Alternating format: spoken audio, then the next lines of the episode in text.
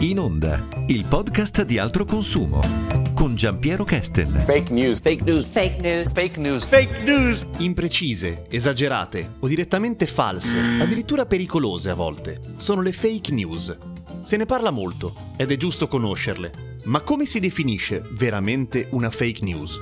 Lo abbiamo chiesto ad Alessandro Sessa, direttore delle pubblicazioni di Altro Consumo. Una notizia fake è una notizia che riporta un fatto che in realtà non è accaduto. È un fenomeno che in realtà è sempre esistito da quando esistono i mezzi di comunicazione, tant'è vero che eh, le normative che regolano l'attività giornalistica prevedono una serie di eh, regole alle quali chi fa informazione si deve attenere proprio per accertare che quello che viene pubblicato sia vero, per cui parliamo della, del controllo delle fonti, dell'obbligo di verificare una notizia prima di pubblicarla. Quindi insomma diciamo che è un fenomeno che è sempre esistito e chiaramente ha avuto l'opportunità di espandersi molto di più con l'avvento del digitale, del web, perché i canali di informazione si sono moltiplicati, le persone diventano a loro volta fruitori e generatori di notizie e quindi diventa particolarmente impervio il terreno per chi vuole informarsi, vuole essere certo di farlo in modo vero e con informazioni verificate e corrette. Sono bugie, ma sono anche molto pericolose, come mai? Perché non riguardano soltanto fatti di portata internazionale, eventi pubblici, episodi di cronaca, peraltro anche in questo caso sono molto pericolose perché condizionano l'opinione pubblica in modo sbagliato, ma poi ci sono fake news che vanno anche a toccare direttamente la vita di tutti noi e quindi ci possono indurre a fare scelte e ad adottare comportamenti sbagliati anche nelle nostre scelte di acquisto, per esempio, o di azioni da mettere in atto anche a tutela della nostra salute. Per cui il pericolo nasce proprio da questo, un'informazione sbagliata che ci induce a un comportamento scorretto che in alcuni casi può avere delle conseguenze anche molto gravi.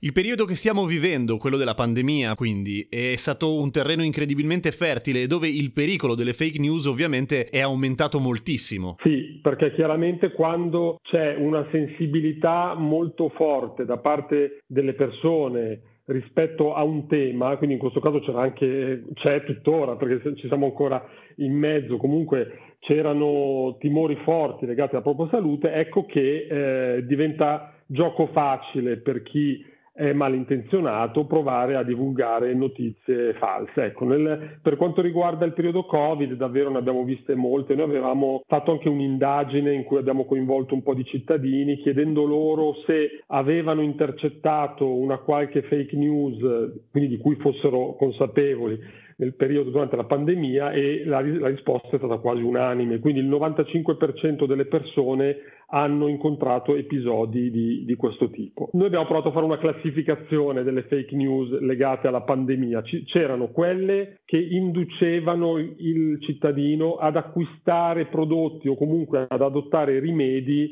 spacciati come risolutivi per la pandemia. Anche qua veramente ne abbiamo viste di tutti i colori. Abbiamo visto promuovere purificatori che eliminano le spore, che tra l'altro il coronavirus non ha nemmeno le spore, quindi, oppure eh, vernici per pareti, integratori che veramente facevano ricorso a qualunque argomentazione assolutamente priva di fondamento. Per cui questa era una delle categorie principali di fake news legate al Covid. Poi c'era la categoria delle fake news che rischiavano di indurci a comportamenti sbagliati. Per esempio, una delle fake news tipiche era quella che la mascherina, se portata troppo, causa avvelenamento da anidride carbonica, acqua e bicarbonato come rimedio contro il Covid. E poi c'erano le vere e proprie truffe legate al Covid, per cui abbiamo visto circolare notizie nelle quali, per esempio, si invitavano le persone anziane ad aprire la porta per i tamponi, chiaramente questo in realtà apriva la porta a malintenzionati,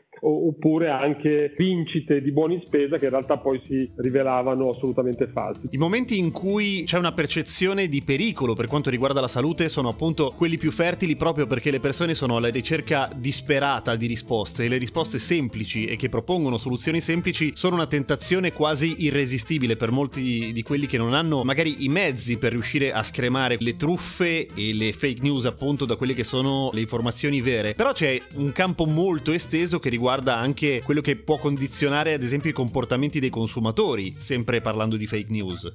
Sì, esatto, ce ne sono tante che riguardano vari ambiti, le cosiddette bufale, ecco, diciamo così, molte delle quali hanno a che fare con il settore alimentare, quella secondo la quale per esempio lo zucchero bianco va evitato. Ora, lo zucchero va limitato in quanto alimento che se consumato in eccesso può dare conseguenze negative sulla salute, eh, però anche lo zucchero di canna ha le stesse caratteristiche e lo stesso apporto calorico, per cui eh, non c'è una differenza da questo punto di vista. Come la notizia anche secondo la quale la farina bianca sarebbe tossica, questa è una semplificazione che non ha alcun fondamento scientifico. I cereali integrali apportano una serie di benefici, però non per questo dobbiamo demonizzare gli altri, ma dobbiamo dare le informazioni in modo corretto. Così come la notizia secondo la quale sarebbe meglio consumare il sale grezzo, anche qui non è vero che è più salutare, semplicemente il sale va limitato, esattamente come abbiamo detto per gli zuccheri, perché se consumato in eccesso può dare conseguenze per la salute.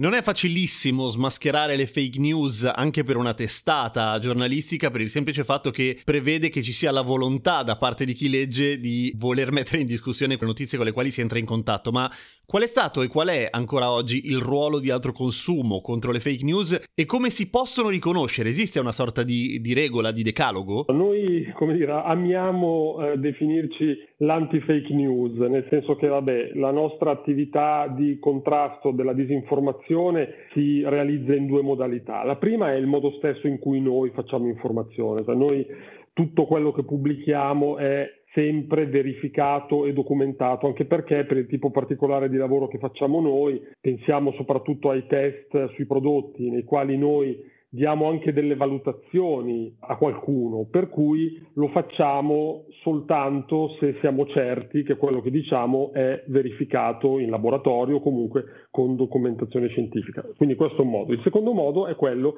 di andare a caccia di fake news e smascherarle. Quindi noi abbiamo appunto, facciamo dei monitoraggi abbastanza continui su questo tema, siamo anche in stretto contatto con le autorità, per esempio l'autorità antitrust che si occupa di contrastare per esempio le pubblicità ingannevoli e quindi noi grazie anche alle segnalazioni dei cittadini eh, intercettiamo casi di questo tipo, poi li segnaliamo e facciamo attività di quella che si definisce debunking. Per quanto riguarda l'altra domanda, quindi come riconoscerle, sì, esistono delle regole che possiamo prendere come punti di riferimento per capire se un'informazione nella quale siamo incappati è vera o no. La prima è quella di diffidare di titoli altisonanti. Allora, diciamo che è il primo di uno degli elementi che ci possono far come minimo accendere una, una, lampadina rispetto all'autenticità dell'informazione. Il secondo è una norma sempre molto utile da seguire, quella di leggere sempre tutte le notizie e di non fermarci al titolo, quindi a maggior ragione quando il titolo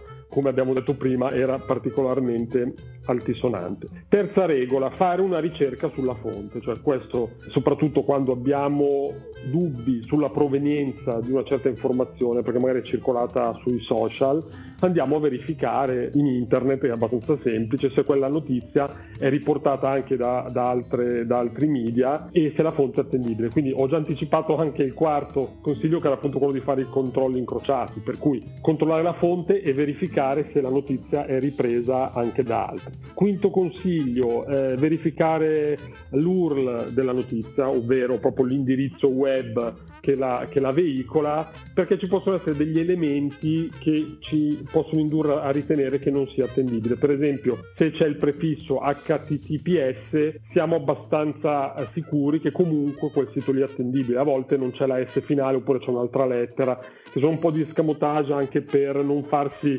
sgamare, diciamo così. Per cui controlliamo anche l'URL mm, del, del sito Sesto consiglio, facciamo molta attenzione a come è creata una pagina. Se ci sono errori di battitura, refusi, elementi grafici fatti male, insomma elementi di sciatteria, diciamo così, possono essere tutti dei segnali che quella pagina non è particolarmente seria e quindi attendibile. Ottavo consiglio, verificare la data, data e località indicata nella notizia, perché spesso tornano in auge notizie che in realtà erano state lanciate in passato come se fossero vere adesso e quindi anche questo può essere sicuramente un consiglio molto utile. Nona regola, verificare con attenzione foto e video perché spesso vengono usate proprio le foto per mandare in giro contenuti falsi. I video fanno sempre più ricorso anche a strumenti di tecnologia molto evoluti che usano l'intelligenza artificiale, pensiamo ai deepfake, cioè video costruiti ad arte dove vedi magari il personaggio famoso che dice determinate cose in realtà non le ha mai dette. Quindi anche qua è opportuno verificare facendo delle ricerche, per esempio su Google c'è un servizio che ti permette di verificare se una foto è autentica o no. Infine, ultimo consiglio proprio di buon senso che è una regola per tutti, pensiamoci molto bene prima di dar credito e divulgare notizie quando abbiamo qualche sospetto perché il rischio è veramente quello di essere noi i primi, come dire, contributori di fake news nel momento in cui